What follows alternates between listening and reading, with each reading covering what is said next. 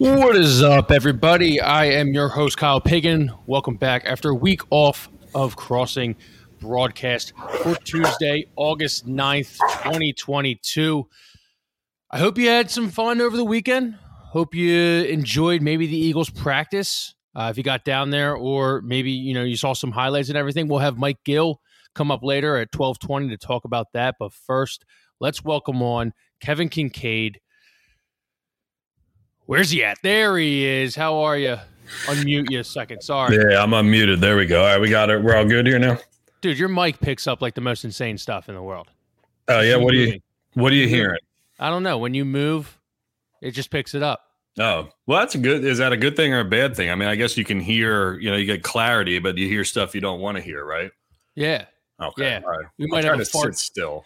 We might have a fart gate at one point, and then that could be a post on Crossing Oh, yeah. Like, did Yeah, was it fart a- on the broadcast? Was it a fart or was it squeaking here? Was it the chair? You know, is it the fan? What's going on in here? Yeah. feel Oh, it's like- great to be back. You know. I feel like once a year we always get a fart gate of like, did this guy fart or did this guy not? I know uh, EDP four four five back in the day was a big one. Did he fart on his uh, on his video or not? Um, Uh, open practice, we saw everything. Uh, Jalen Hurts looks great. Uh, a lot of reports saying the defense looked good. AJ Brown's catching everything. I want to ask you: Were the beat tweets less insufferable because we got to watch it with our own eyes as fans, as people down there and stuff? Because every most the, the Uh. biggest videos that went viral were taken by I think one was taken by E Rock, and that was the uh, Jalen Hurts to Devon uh, uh, to AJ Brown catch, and then the other one was taken by another fan, and that was uh, Jordan Davis blowing up Cam Jurgens. yeah.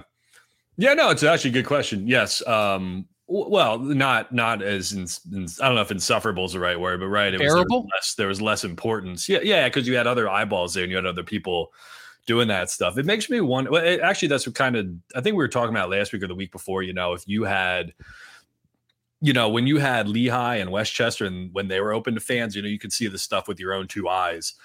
So it was less reliant on other people to tell you what was going on, you know. So, but you know, back then, of course, like cell phones weren't a thing, really. You know, not at least not until like the back end of camp, like the last couple of years of camp. So, yeah, I mean, it just it was interesting because fans could share all their stuff too, and there was just a uh, a plethora of uh, video and whatnot to choose from. We had uh, you know, was it Jordan Davis pushing uh Jurgens back? That was a little viral guy. You had the touchdown to AJ Brown. I mean, yeah, it's the only thing though. Look, man, when you take the temperature of the Eagles, like putting like 30,000 some fans in the in the stands, that you got the Giants fighting each other. The Yeah. the commanders have fired a assistant coach already.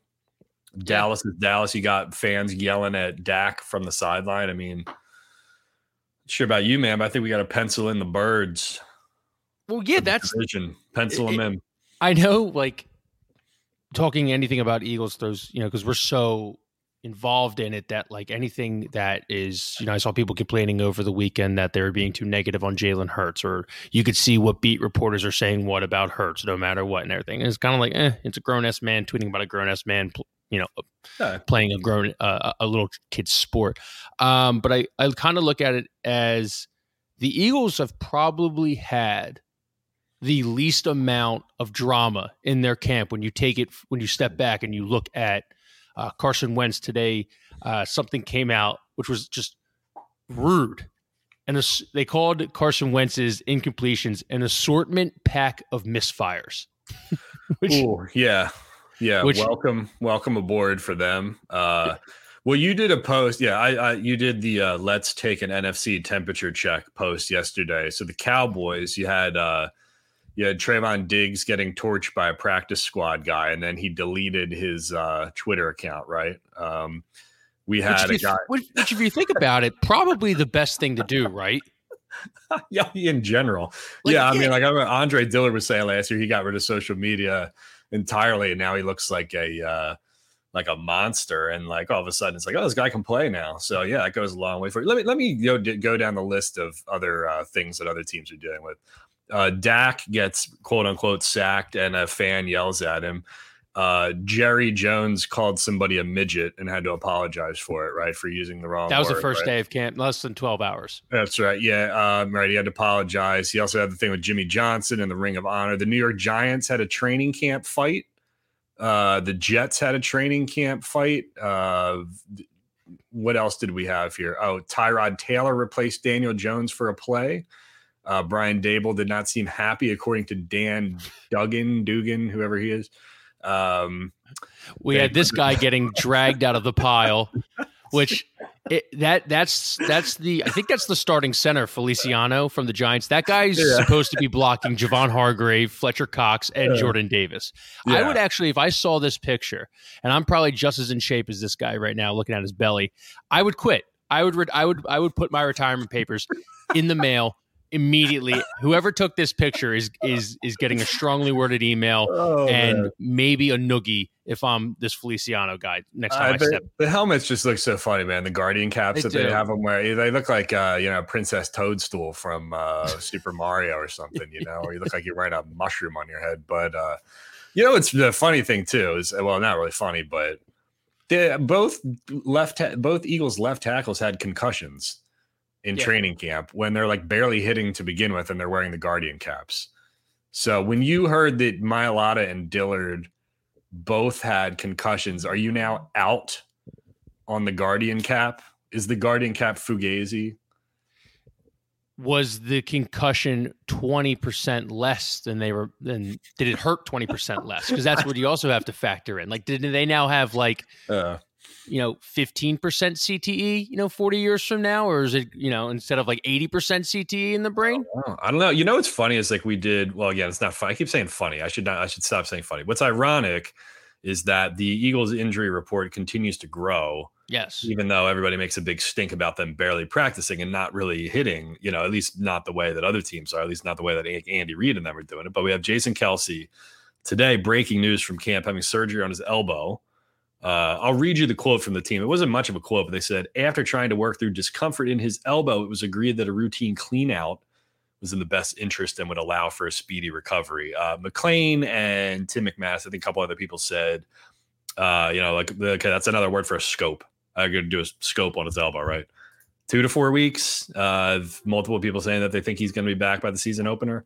So, uh, you know, and I guess, you know, probably they wouldn't have done the surgery at this point if they didn't think that, like, hey, you know, there'd be a chance that he would miss a bunch of games. So that's probably factored into, it, of course, but will not practice today. Grant Calcaterra, Le'Raven Clark, Kenny Gainwell, John Hightower, Jason Kelce, Jimmy Moreland, Boston Scott, DeVonta Smith, and uh, Jaquiski Tartt. So, you know, as long Yeah, as the the- blue medical, as long as the blue medical tent does not appear, um, Yeah. I mean, think give good, but I, give Jason Kelce his month off. You know, he how many more camp reps does he need in his career? The one that it makes me nervous a little bit is uh DeVonta Smith is his fourth straight practice groin issue.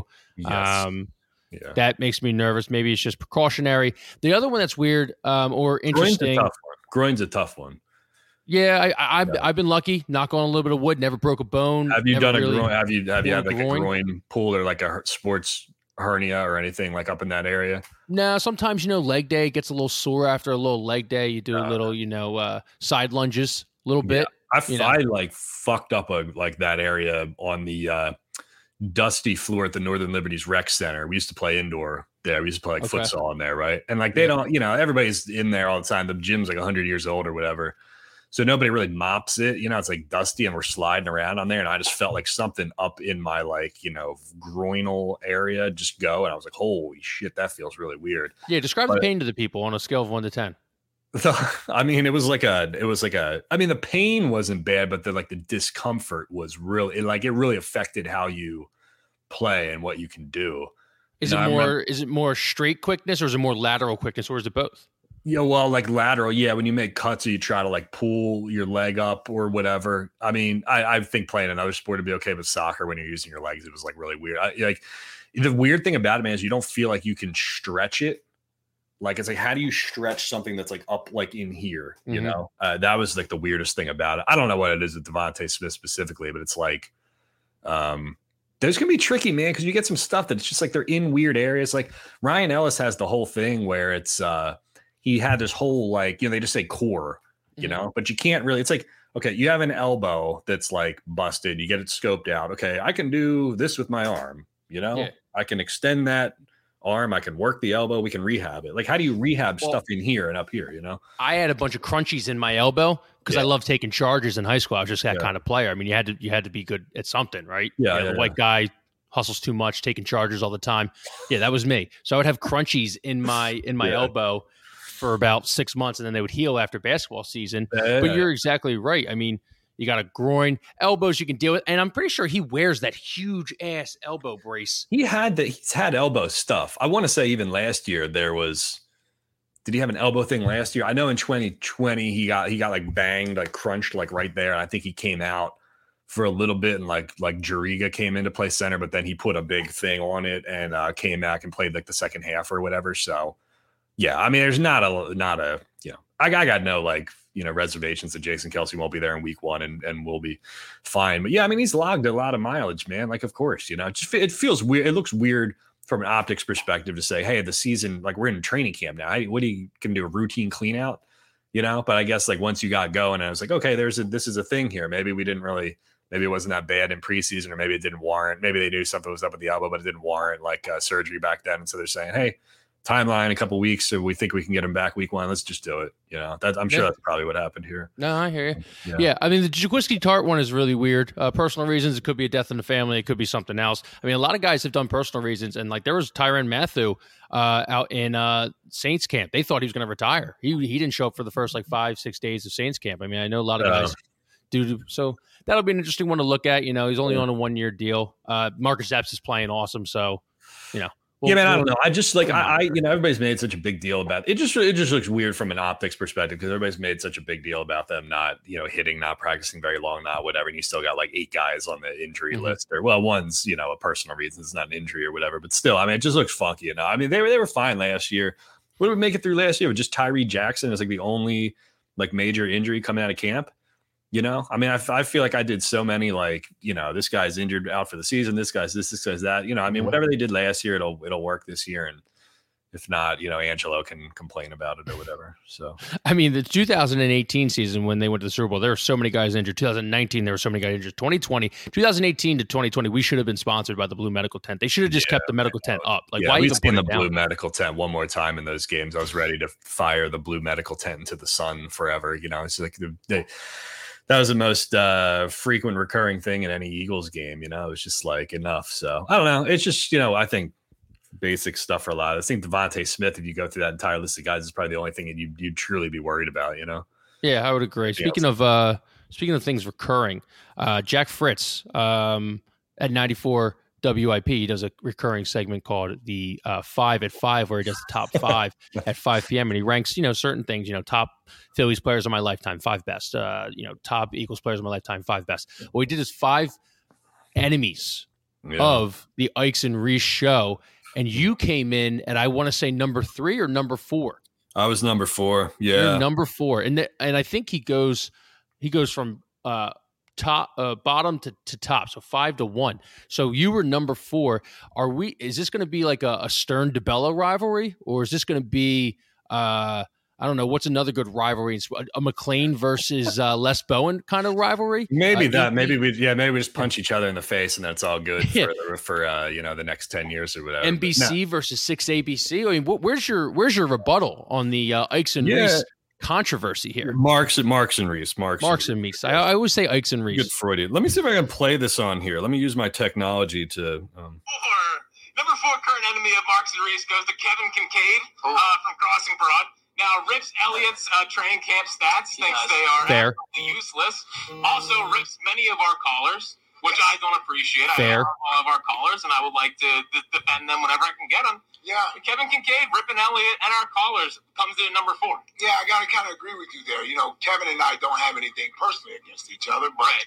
every once in a while, uh, one of his articles about the show will come my way, usually through you or through Johnny Marks. I think he and Johnny Marks are pretty good friends.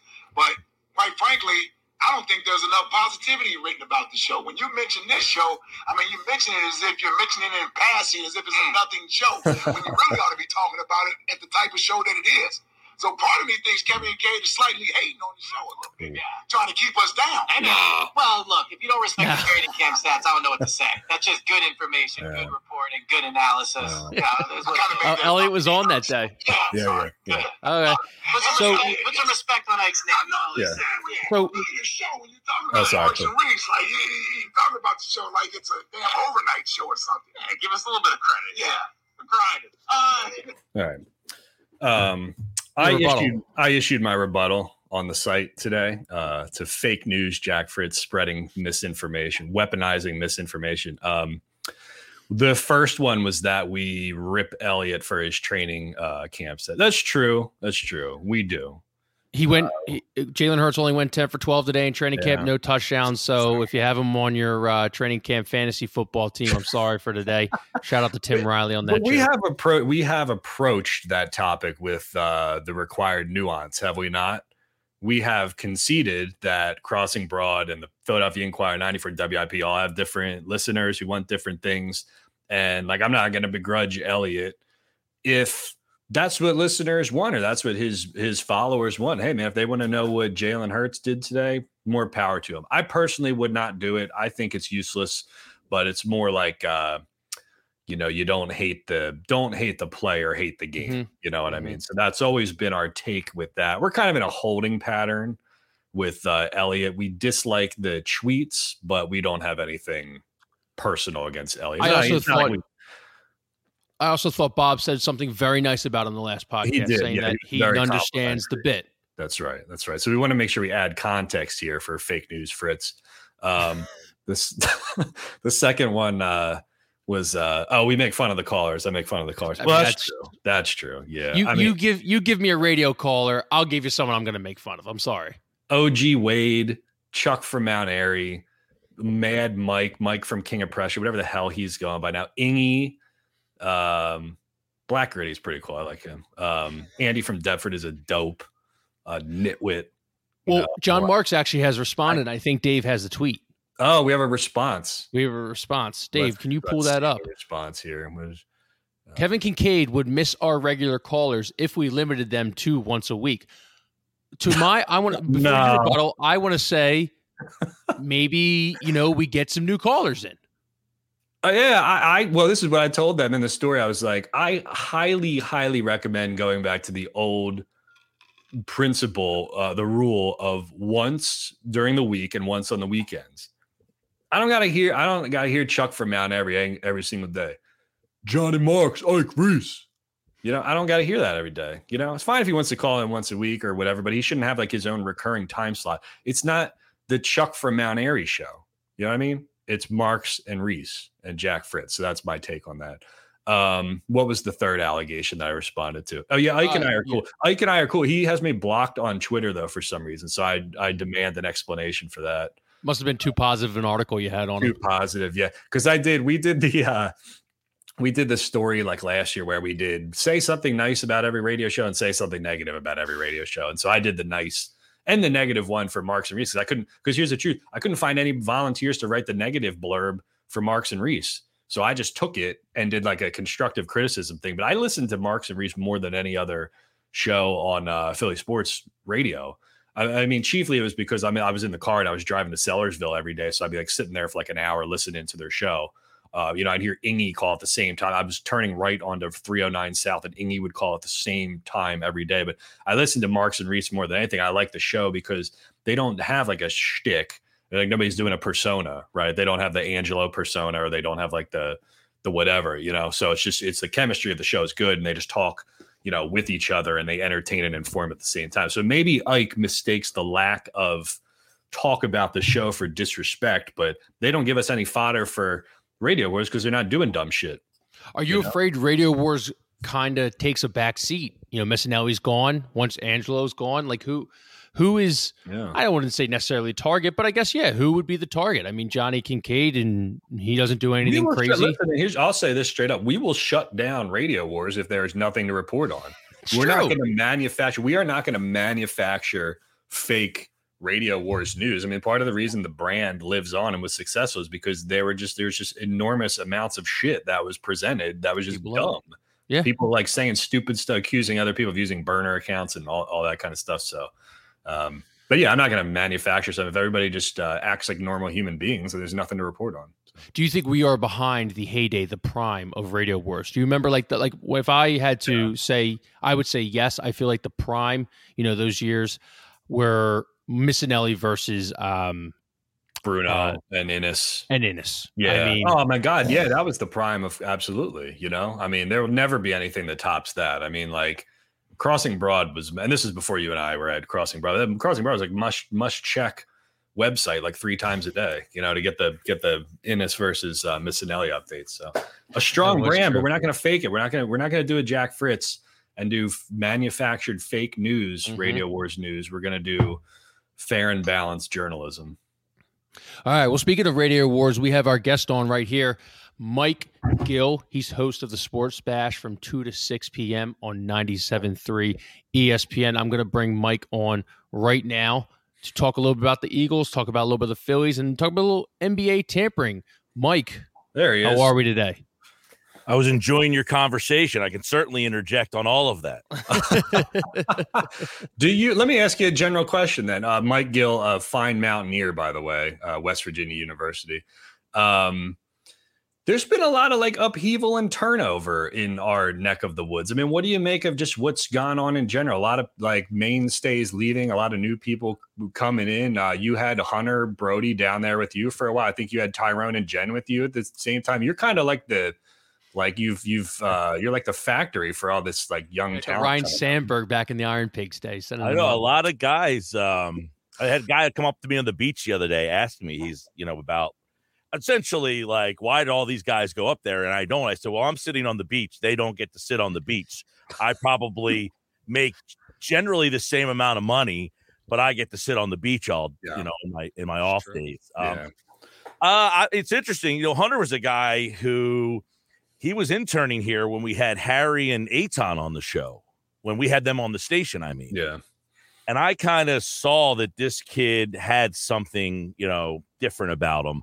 So when his internship was up, he was interning through Aton and Harry, which was a weird arrangement that we had through kind of Jacob Media, um, which is a whole nother conversation, like about how that show was kind of on our station.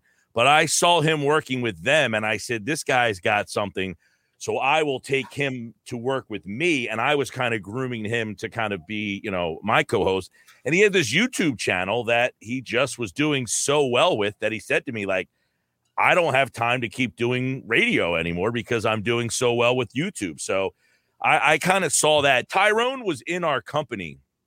He was doing stuff for New Jersey 1015. He was a producer up there and basically wanted to get into sports. So they were like, hey, you could do a sports show on the weekends down on our Atlantic City affiliate. So mm-hmm. that's where he was. Jen Scordo was actually doing the midday on the on Cat Country. And I had lost my update anchor and I basically ran into her in the hallway and she was like, Well, I'll do it.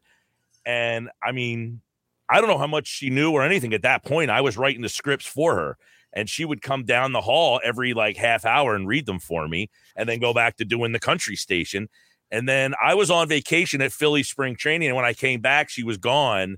I don't know what happened but she was up in philly and then the next thing i know when natalie left they brought her in over there and now she's running the show and i'm like wow look at that. All these guys uh you know, Joe Giglio worked here too, by the way. Yeah. Do you get royalties for any of this, or like a kickback, or a, like some some kind of financial compensation? Back, man, I can't get a call. I can't get an interview. Nothing.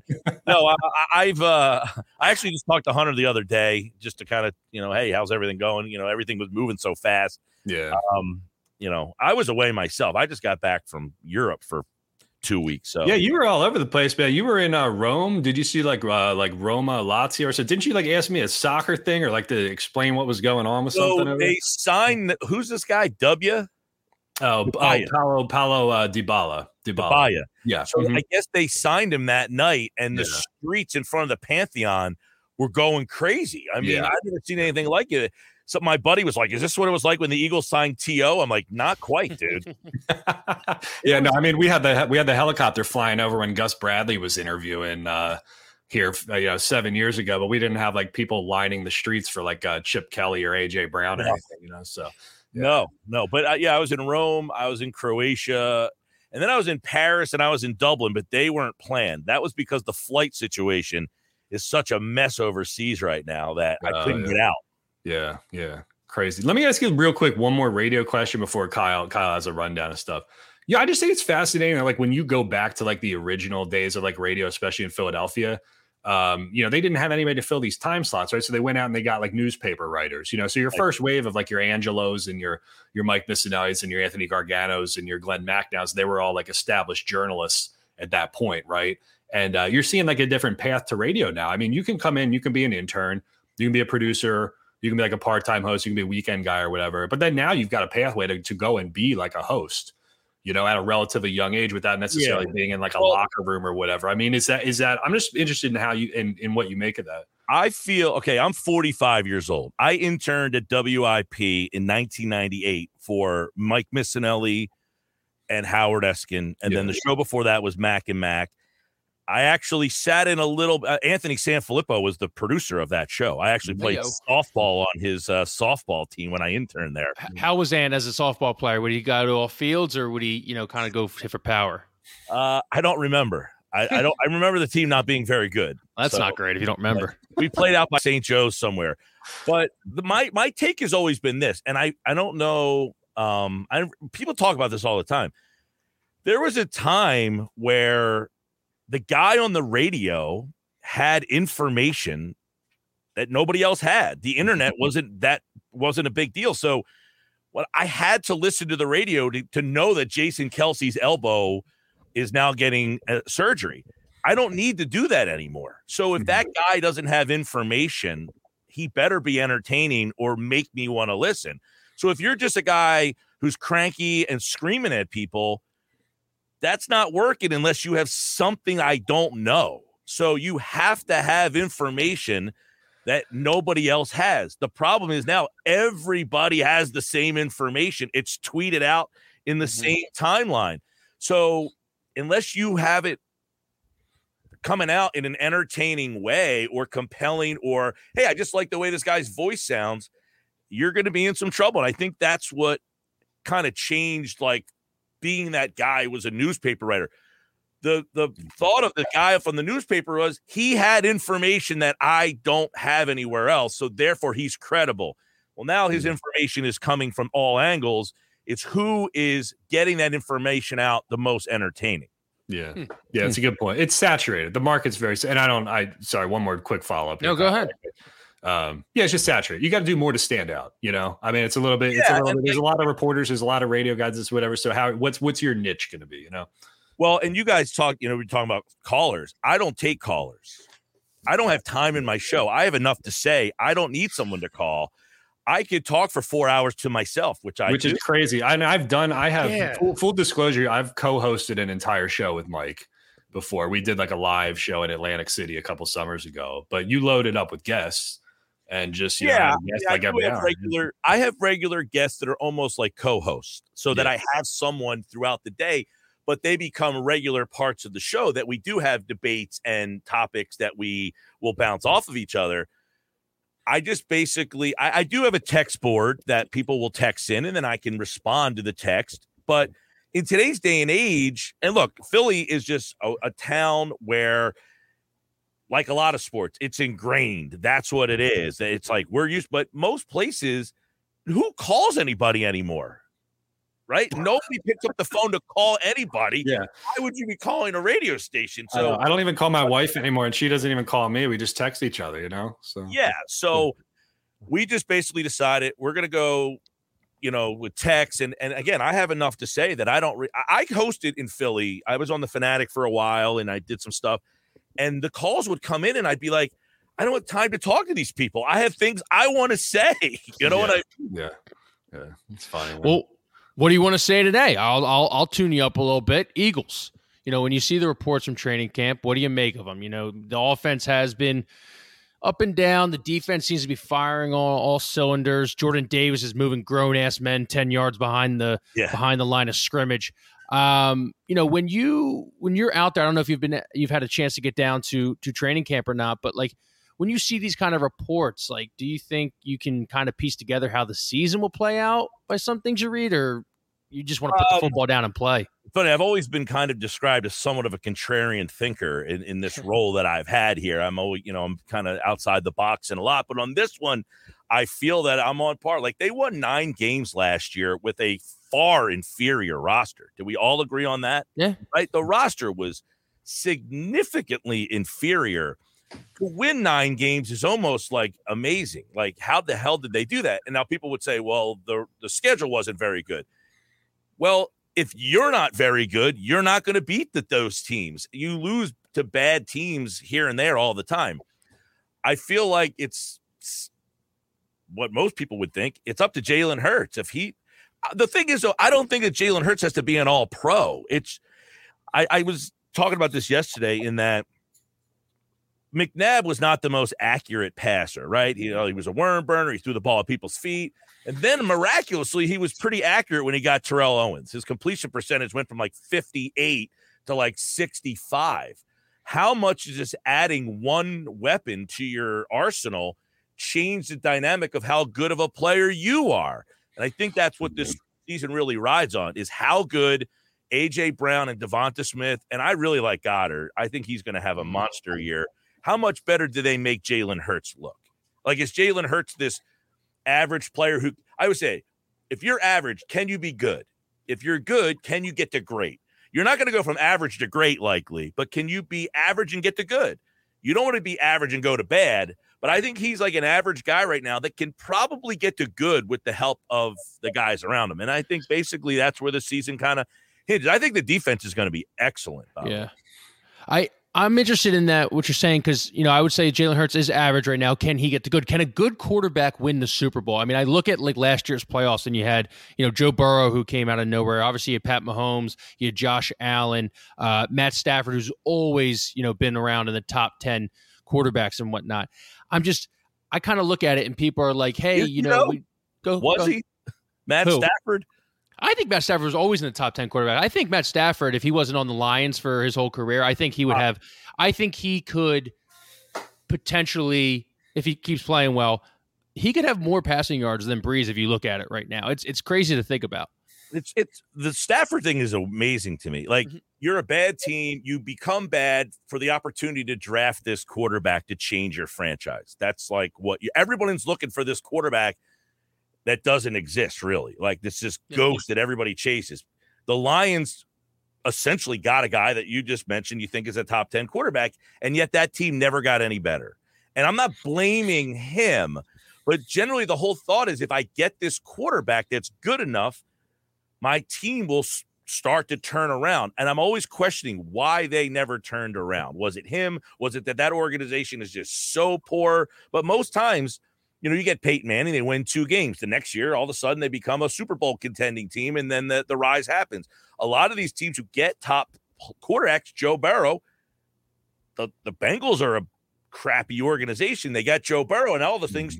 Why did that never happen for Stafford in, in Detroit? That that to me is a fascinating conversation because I too last year was like, ah, he he exceeded my expectations by what he did in the playoffs last year. I will give him that, no doubt. I, I think it's definitely he's never played with a coach like Sean McVay before. Um, Jim Caldwell, I think, is a good coach. I think he's looked at uh, probably not as well as he should be. Um, you know, it's kind of just I forget the other coach he had, Yeah, Jim Schwartz for a little bit too. Jim Schwartz for a little bit. I think he might have even had Mariucci back in the day. That might have been too early for him. That may have been Uh, at the front end of his career. Yeah, he had Megatron for a bit too. But and he had Megatron. But is there anyone else you can kind of like you you can off the top of your head name? Like I can't think of anyone on defense that the, he ever had, or I can't think of anyone. They always had a platoon running back system and whatnot. I think it's kind of, you know, you you I, we had Clay Harbor on the uh, a couple weeks ago, and he was talking about it. And I was like, you know what? How much is it talent, and how much is it scheme?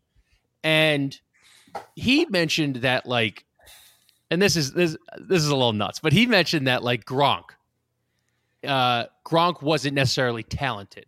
Gronk was perfect in a scheme of New England where he's one of the greatest blockers that he's ever played with, but the guy catches everything.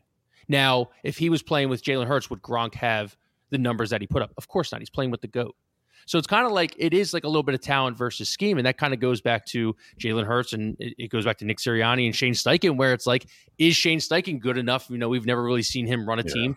Um, is he good enough to uh, kind of unlock Hurts? But there's no question now of Jalen Hurts not having enough to work with. You've mm-hmm. got a bona fide WR1, WR2, really good tight end, good running back stable. Maybe they get another bigger guy. But like for me, Mike, it's like I'm more interested in this bigger picture, macro level kind of thing of like, what happens if they want to throw the ball again with Jalen Hurts and he turns out not to be a great thrower, but they revert back to being a running team again? They go nine and eight, 10 and seven, something like that, make the playoffs. But then you have this like rhetorical question for us. It's like, is that what the Eagles want to be? Yeah. Do they want to be a running? Then they turn into kind of like where the 49ers were last season. Yeah. Where Garoppolo, hmm. you know, you get to the Super Bowl, but somewhere in that building, you realize that's just like mm-hmm.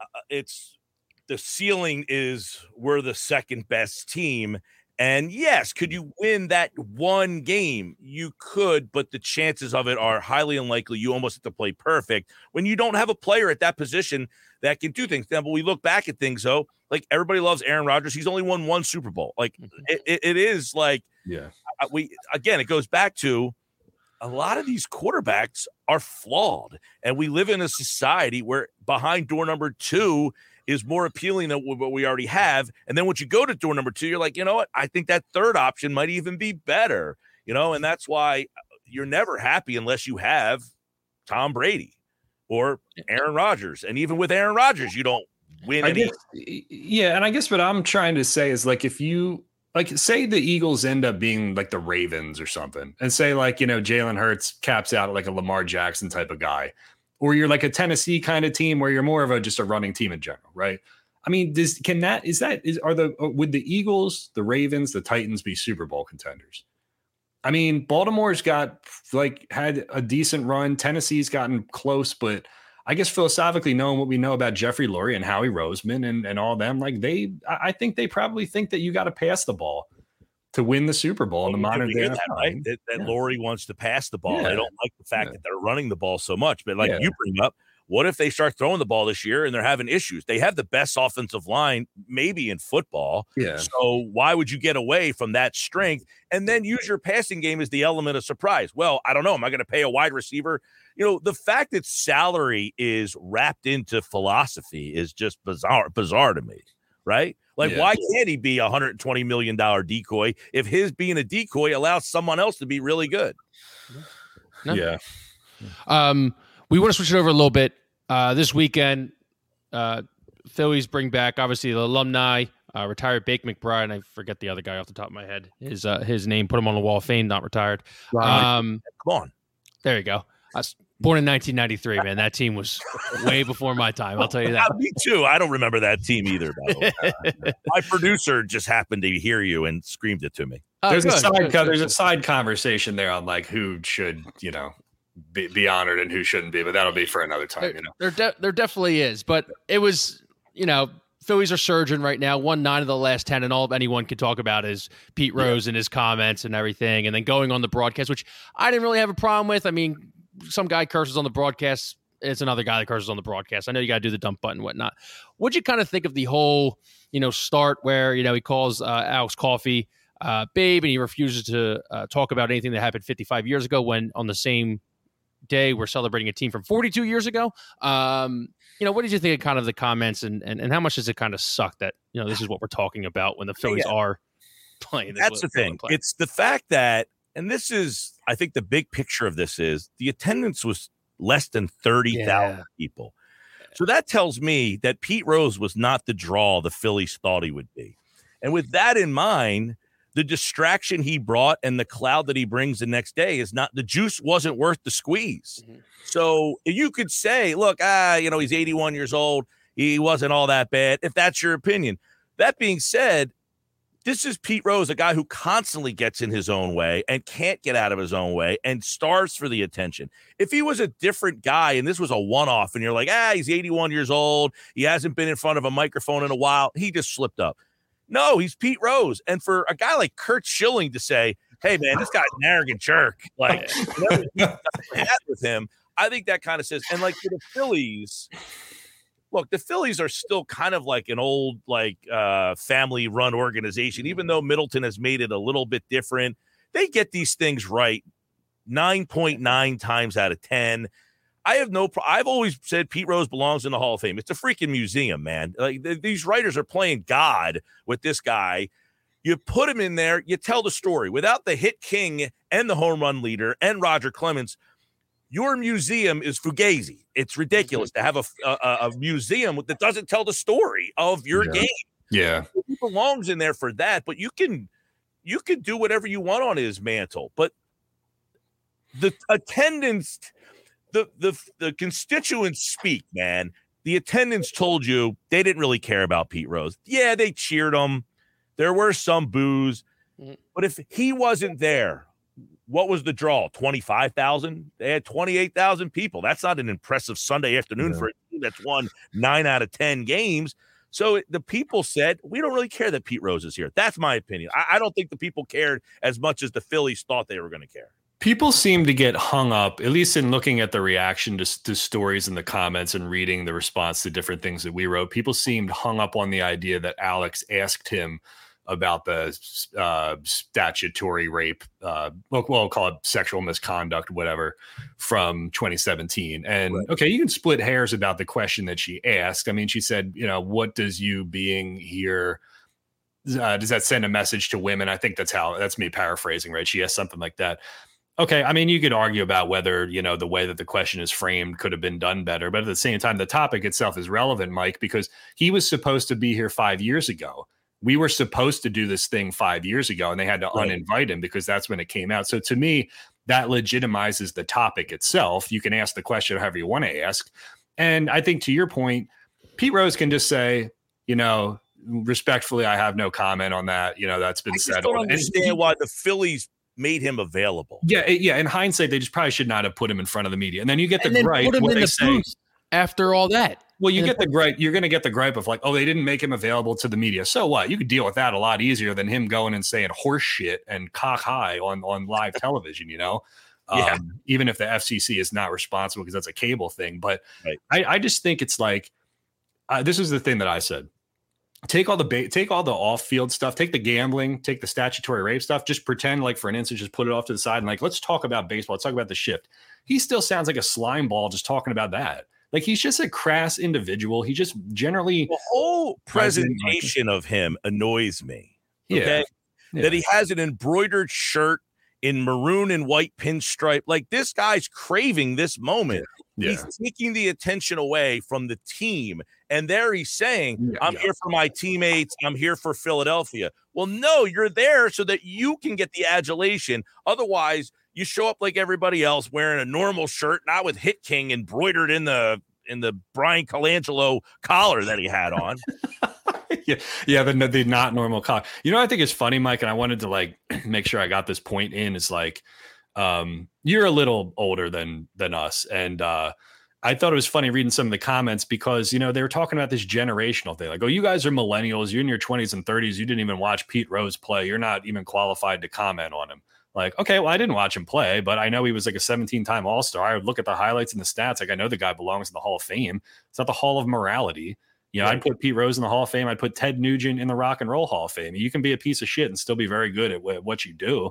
But, you know, they it's not a generation. It's not like younger people have a thing against Pete Rose and older people don't. Because I read I read columns from Bob Ford five years ago ripping Pete Rose, Kevin Cooney, uh, Anthony Sanfilippo. They all had the same opinion as the three of us do, where it's like he's just like an unpleasant individual. So I don't buy for one minute that it's like, you know, millennials or Zoomers don't understand Pete Rose or like, you know, it's an anti boomer thing or whatever they were trying to say, because a lot of the like old school baseball writers all share the same, you know, opinion about Pete Rose to begin with. So I don't think you can draw it's like a fake line of demarcation for me. I don't think that exists. I I I thought yesterday as this all plays out because we were talking about you know he did, he was in Cincinnati he played in Montreal for like a year but you know and then he mm-hmm. played here if he had not played in Philly and he you know he joked yesterday about he could have played in Pittsburgh but they didn't offer enough money or they, something like they wanted a thoroughbred horse what did he say something uh, about a horse Something like that. Yeah. let's say he played in Kansas City or San Francisco. Like, I wonder because his whole persona is this Charlie Hustle and that he's a guy who just gave it at all.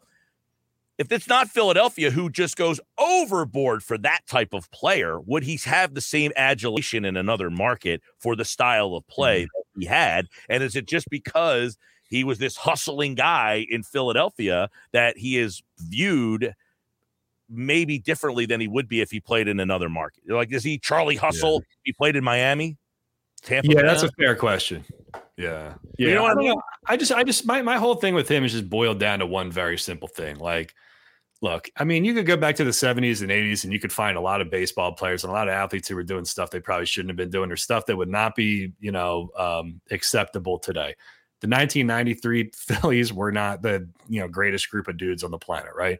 You can go back and relitigate that all you want, but like Pete Rose has just had myriad opportunities to just like show that like he's like just a decent dude or he's evolved as a human being or like you know say something pleasant in front of a camera or just like present himself as anything other than a scumbag and just uh, it seems to come up short every time that that happens and if that's who he is so be it. I don't but, think he uh, seems to care, to be honest with you. No, he doesn't care. And like, and look, I, I think a lot of you know people from a certain generation probably find that admirable. I don't know it how it backed into some like he became some figurehead for like this anti woke like movement online or something like that. The comments I was reading were ridiculous, but I just you know I, I every time Pete Rose opens his mouth or is quoted on something, I'm just like, just like show me something, man. You know, and he doesn't show me anything other than he's like an 81 year old dude and he's doesn't seem to care about what happened however many years ago and you know so be it. Right. Well the the, the comment that he made to who was it? Dan gelston like you're not old enough. You weren't alive so you're not allowed to ask that question that'd be like kyle can't ask me about this because he wasn't alive yeah was played that's such a dumb thing. I mean, I, I, yeah. I'm not answering your question, Kyle, because you weren't alive when Pete Rose played. So therefore, I can't give you the answer. Yeah, I'm not allowed to rank the top five NBA players of all time because Kareem, Bill, Russell, uh, Wilt, yeah. they were all played before my time. So. Nobody can comment on Wilt ever. Yeah. If I was to be asked, I generally will say I never saw those guys play, so I will not include them in my rankings. Yeah, you can like you can you can recuse yourself from sure. like discussions where it's like you're you would have to otherwise present yourself as an expert. I'm not going to say like I know everything about Pete Rose's performances or whatever, but I don't think Alex Coffey would say that either. You know, I think he's talking about like a you know a statutory rape case from 40 whatever years ago. Well, she's just talking about the findings that came out 5 years ago. Right. So you know, it's not like she was like trying to harken yeah, back. She can ask for details of what happened no. on said night. Just hey, no. what do no. you have to say about it? And you know, hey, listen, you know, there were some facts in there that may have been yeah. misconstrued. You know, it happened a long time ago. Yeah. I'm just happy to be here. Yeah, I just missed opportunities with him, man. It just feels like every time there's like an opportunity for him to just, I, don't know, be well, something I mean, different, show something different. The, the apology attempt Oh, coming back after where he, uh, I guess there yeah, was. A, I mean, yeah. Anthony explained this in the story. He said they they brought him and Alex together. I guess there was a handler there or something, and that didn't go as well as anybody thought it would at the same time. So I don't know. I guess nobody should be surprised. Like uh, at, at, the end of the day, it's like, oh, breaking news. Uh, Pete Rose presents himself as a like a sleazeball again. Should anybody really be surprised? I guess not. But I was just a little surprised by the reaction to some of the stuff. I think people were mostly angry because they felt the question that she asked was like a gotcha, kind of irrelevant thing. And I don't know. You could split hairs about that all day. Like we'll send that to the Poynter Institution and they can uh, decide whether that's proper journalism I, or not. But you know. I will say, like, if I had to, I guess, defend the fan of Pete Rose, it would kind of be like I think in our generation, like Chase Utley. If Chase Utley, unfortunately, was was mm. convicted or accused of all this stuff, I think there'd be a lot of people who would really have a tough time criticizing Chase Utley. Well, and people said stuff like I, I, read one guy's response. He was like, "Well, Chase Utley said world fucking champions at the parade, and you guys all love that, but Pete Rose can't say shit on TV." And it's like it's not really the point because yes, it's cable and like he's an old school guy or whatever. But like I don't know, it's a Sunday three o'clock game. Maybe you're sitting there watching the game with like your eight year old. You know, if he lets one slip, he lets one slip. But there was like multiple cuss words and that. It's just like I'm not I'm no prude, man, but I've got a one year old and a three year old. At some point, like I'm probably gonna be sitting there and they'll be like, Hey, what is this? Well, Why is this guy talking like that? You know?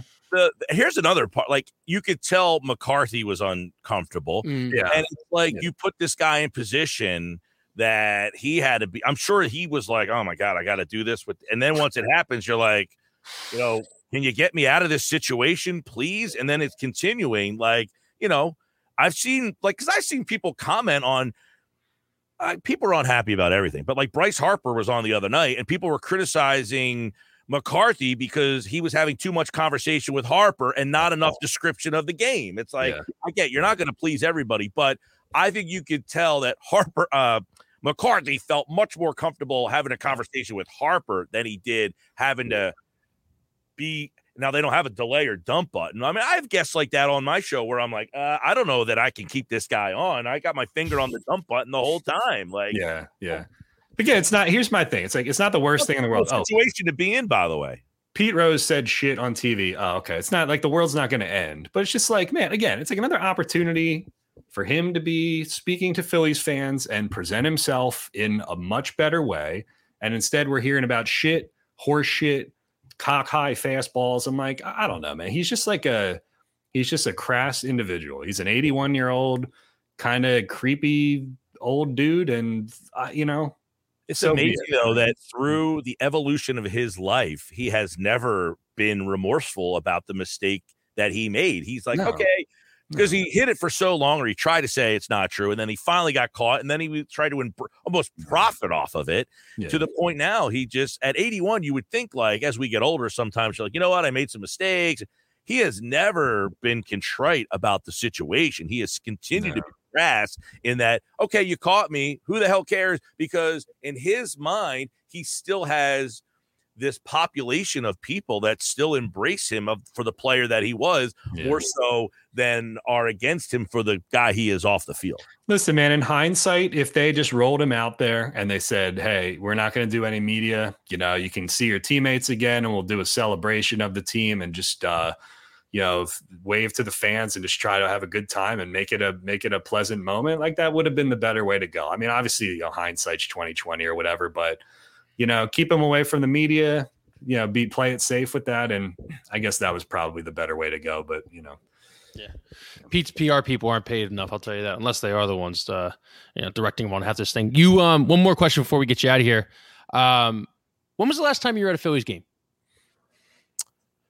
Oh man, um, that's a good question. When was I at a Phillies game? Did I go to a game this year? I don't think so. What? Oh, I went to a Sunday game the day that uh, Harper hit the grand slam Okay. to tie it, and then Stott hit the to the walk off. Great Oh. game, great game, great that, game up until Training every year, so I've had a spring training game this year. You know, the reason I ask because I think it's very interesting that the Eagles, and this always happens, the Eagles always outsell the Phillies that day that they do the open practice. But Yeah. this time, like you said, it had the we had the alumni weekend. Phillies were hot, and for them to only draw around the same amount as the Eagles did for an open practice is, is kind of crazy. And I and I got to thinking this, and I think we talked about it, me and some of the CB guys, where it's like the atmosphere with the Phillies games just aren't there anymore. I mean, they still play the same games on the jumbotron. They still have the same bits. They still they still um, you know you look at you know really all they did was just hire uh, a guy to play 90s tunes you know in between innings and whatnot which are really cool don't get me wrong i love hearing dr dre but like it just you you look at the mets and, and i'm sure you've seen it you know the diaz walkout from this weekend that Yeah. got 5 million views on on twitter you had um, uh, today i saw degrom they just played simple man over the over the uh, pa and whatnot it's just you even uh, atlanta a couple years ago, the freeze, which they still do, that took the nation by storm. And even down in Washington, they have, uh, you know, the the uh, president's race, which is I was there the other day, a couple weeks ago. It was cool. You know, everyone gets up for it. The Phillies like pizzazz or or the uh, and this kind of goes back to the broadcast too. Like, what do you what do you think about the whole you know atmosphere? And that might be the reason because tickets are down twenty percent year over year. Yeah, I, you know, eh, think about that place. They had that sellout streak going. It Mhm. was the place to be. How many people in the Delaware Valley are married because they met somebody probably half lit in Ashburn Alley? right? I mean, that place was the place to be. And right now, I mean, you go to that game, it, it, was weird. I was at a spring training game, which, by the way, is the place to be. You go to spring training, that's the place to be. But you look around that stadium when you're in a spring training. Now, I get it, it's Florida it's spring training, but you're like, I'm 45. I'm like, I'm the youngest person here by about 25 years. Yeah. And when I go to a Phillies game, it's it's very similar. And you're right, like they haven't really gone outside their comfort zone in that stadium. And now they've look, you walk around that stadium, there's a lot to do. I mean, there's a lot going on. There's things everywhere. I mean, it's an ADD trap. But for whatever reason, that has not made it the place to be again. And I don't know if that's because we just don't believe in the team. Maybe this team will start to get us there. I think if you get games there in October, you'll see that place rocking again. But the the Kapler era and then the beginning of the Girardi here, people just have not believed in this team. And they bring in Harper. You know, Kapler should be almost have a bronze statue for getting those teams to where they were. How the hell were those teams in any contention? Yeah and then they get Harper. Part of it was like, eh, I don't believe in this team. They don't really. They get Harper, and it's like, eh, I still don't believe in this team. So I don't know what it would take to get people to out get out there, other than consistent winning and belief that your heart's not going to get ripped out and stomped on. Which what 07, 8, 9, 10, they had a you know, they didn't sell out right away in 07 and into eight. It was like halfway through eight, and then it carried over because at that point it was like, all right, we made the playoff. Now we're good again. I think people need to have more belief that the team will not let them down. There's definitely uh, an argument, and I think it just goes with MLB being like they're just not really a great, you know, they're kind of DOA. They're not really marketable to, to young people, but they do a great job of doing family friendly stuff. And back in 08, back in 09, was it it was not family friendly i mean i don't know how much you remember but my buddies and i we used to go down to on the train get you know boozed yeah, up and everything and, go it was, it was, how many people met their significant other at that point or at least had a one night stand right i mean it was nuts down there it was rocking mm-hmm. and you didn't even get a seat people just bought tickets hey meet me at the mike schmidt statue and we'll mm-hmm. go in and yeah. we don't even need seats for this place right. you know yeah. Yeah, I, I, lied. I have a run more really really quick one, Mike. Um, West Virginia. Go plays, here till two. All right. Okay. West Virginia plays Pittsburgh week one. Um, I don't feel good about us this year. I think we're going to lose to the Pitt Panthers. Is it a violation for me to put money on Pittsburgh so I get a, a win win situation out of it somehow? No, no. But I, I saw your T-shirt there. I was like, yeah. uh, that brought me back a little bit. That that was one of the games of your of your lifetime. That's the last time we were relevant, by the way. We're actually 70 to 33 in the Orange Bowl. Holy shit. Yeah. that Pat that White, Steve Slaton, all those guys? No.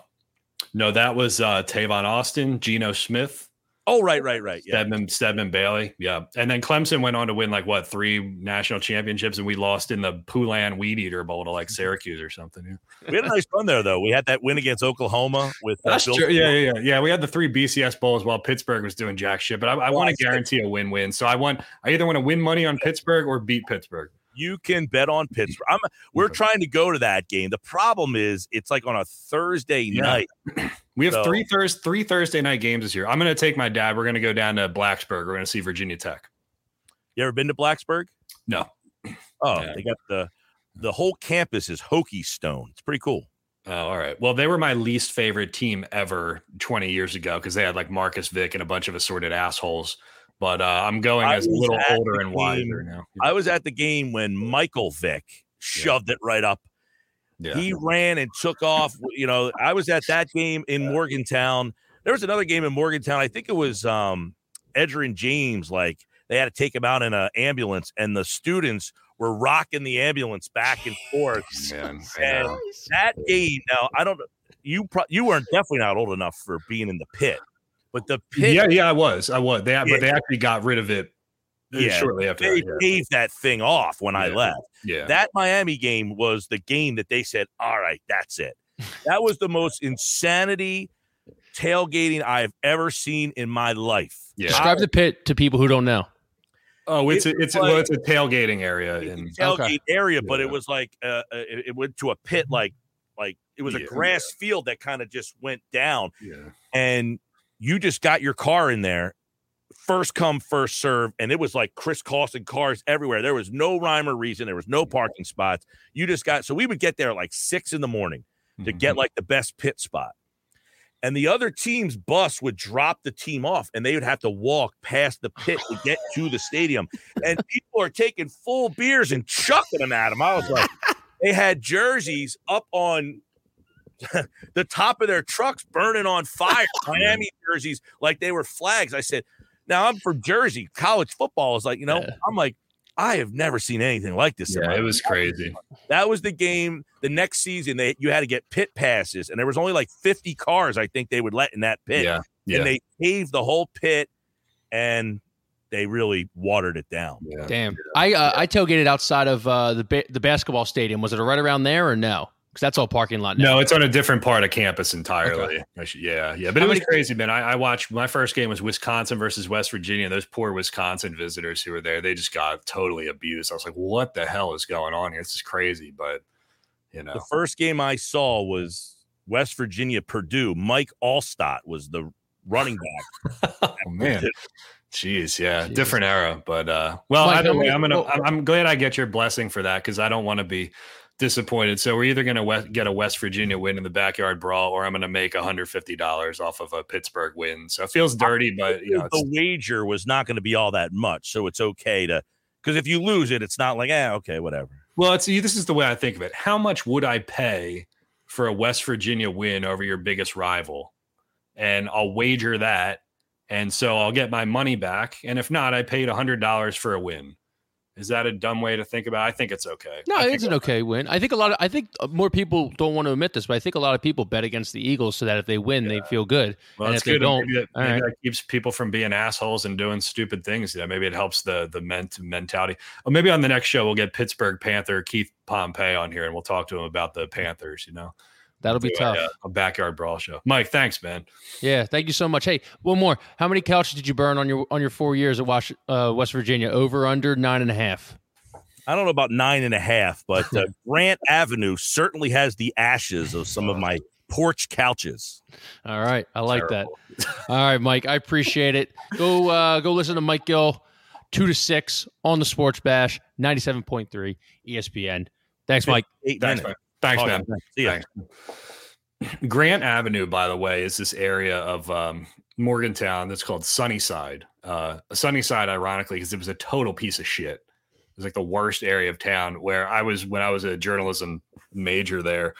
My beat was economic development around the town, and they t- the houses there got so bad that they classified that area as like blighted, uh, blighted property, like slums technically slums because it fell below a certain threshold of like what was acceptable. So the university bought all of these houses on Grant Avenue and demolished them, knocked them down, and just basically rebuilt the whole thing because they were just getting too much of a too much of a party school, you know, wild couch burning, you know, um, Yeah. stereotypes. Yeah. tried to clean up. You guys were you guys were number one at the top of the list. Uh, even like at least two out of the four years that I was in college. So you guys were still, you know, you had that reputation. But what was like the economic development kind of articles that Kevin Kay was running in? It's like we're seeing an influx in meth labs and basements. no, it's like you know, this property is a piece of shit. We're gonna tear it down.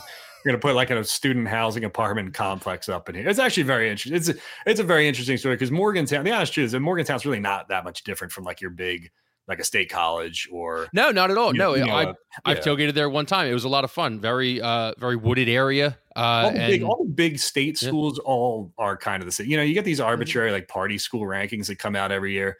Yeah, I mean, you could throw them in a hat and just nothing to do up there. Like if if if Yeah. if, Penn, if Temple became a party school, that'd be insane. You you just can't. You can't do things like burn couches in the middle of the street in. Philadelphia. You can do that in the backwoods of Morgantown, West Virginia, or State College or Clemson. Yeah, you're Yeah. not gonna you know, you're not gonna go to the McDonald's on uh, like what is it, 15th and Diamond, and like Yeah. burn a burn a uh, you know a couch in the parking lot or whatever. Yeah, it was, it was interesting, man. Mike Mike went to West Virginia like you know in a different era than I did, but they've really cleaned it up. And Like honestly, got a lot of stuff you read about West Virginia these days is probably not accurate, or it's not any different than like a Penn State or like a Syracuse or a or a you know a a Rutgers or whatever. All the, all the big state schools really are the same. Like they they end up being one and the same. Yeah, we didn't get to talk to him about uh, Sixers tampering or or Ben Simmons news. Uh, You, you have two seconds to wrap up with the Ben Simmons news. Do you believe it? I mean, Rick Bucher. I, I take Fox Sports everything they say, Colin Cowherd and everything. I do I not believe Rick Bucher. No, I do. I do not believe that Ben Simmons left the group chat.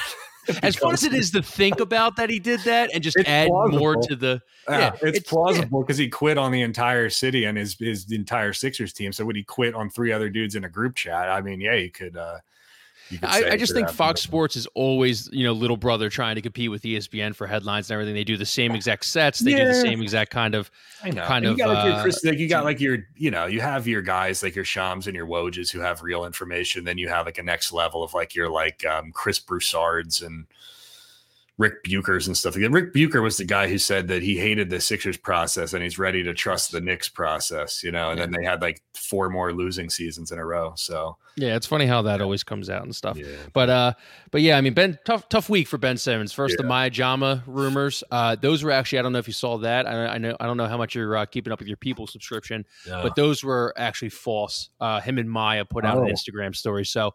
I'm happy to set the record straight for you right there. I know you're you know on the edge of your seat wondering yeah. about who Ben's engaged to. Yeah, well, I'm glad we have that updated information on that.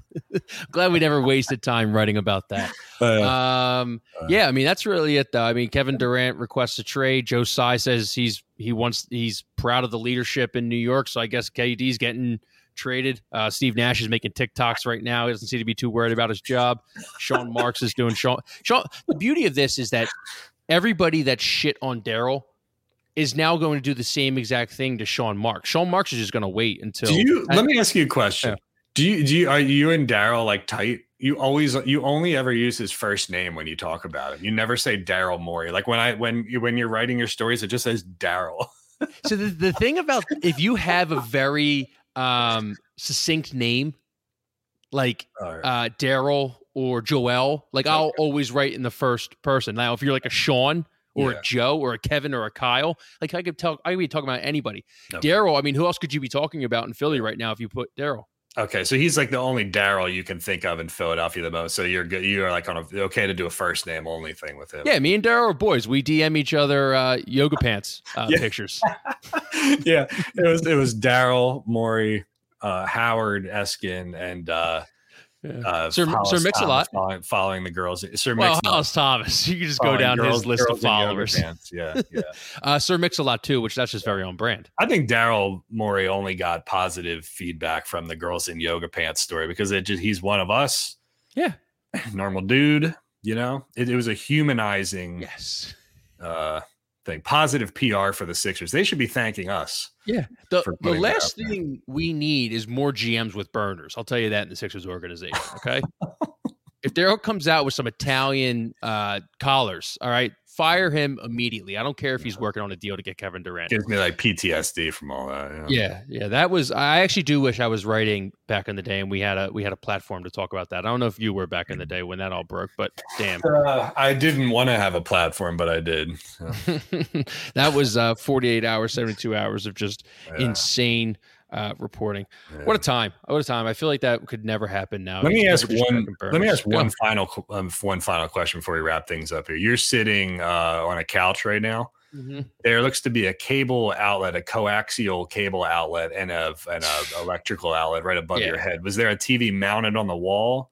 There was a TV mounted. There was a TV on a uh, on a stand before. This this uh, this is my girlfriend's apartment. This whole house is just so wired, weird. so okay. weird. Okay. There's I don't know if this is a new thing, but there's random light bulbs yeah. like on the wall. Okay. I thought at first you may have been sitting on the ground because I'm like, why is the plug above his head? And then I thought, okay, maybe they just, uh, you know, cut a hole in the wall or something and did that. Yeah. hey, listen, if we ever, you know, get this to anywhere and it needs to go, maybe Kyle will start shelling out uh, money for uh, for a studio. We'll get the maestro. We gotta get the maestro on the show. Uh, the maestro, Kyle Scott Laskowski, aka the maestro. He was supposed to come on Water Boys mm-hmm. like last year. We was like mm-hmm. trying to trying to book like Obama. To, it really to was get him, to get him on here. So he owes us one. We'll have to get him on uh, the crossing broadcast and he can talk about uh, what it's like being an internet entrepreneur and inflation. yeah. Yep. Yeah. Um, all right. Well, hey, that's crossing broadcast for today. We will talk to you on Thursday. Uh, as always, I forget to say this. rate, review, hit the little thumbs up button on the YouTube, hit subscribe on the YouTube. I appreciate everybody staying with us. Go follow Mike Gill, go follow Kevin, go follow Dave, our producer. He's behind the scenes, doesn't get enough love. Dave, and I'm not even going to try to pronounce his last name, but it ends with a G, and good luck finding that. All right, we'll talk to you on Thursday.